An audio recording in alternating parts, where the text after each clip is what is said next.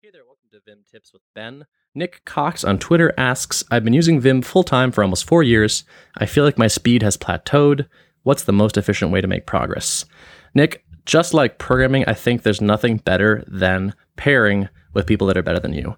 You'll get better so much faster if you sit with a Vim user that's even uh, as good as you. So, better is ideal for sure. But even someone that has the same level of Vim proficiency as you will have learned different things than you have. Will have different plugins installed and interesting different leader commands set up. Uh, so you will learn things even if they are not quite as experienced as you. Uh, barring that, uh, which, but by the way, that should be pretty easy to find. Uh, you should be able to at least go to a meetup or even pair remotely. You should be able to make that happen. But let's say you can't. Um, there is some great documentation inside Vim. Vim is actually one of the best documented open source tools out there, I think.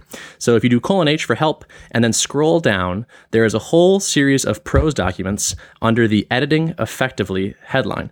Uh, and there's a whole bunch of really interesting, good stuff that I guarantee if you spend even 10 minutes, you're going to come up with three or four things uh, that you want to add to your workflow. So write them down and put them on a piece of paper next to your desktop or your laptop and uh, start turning them into muscle memorized commands.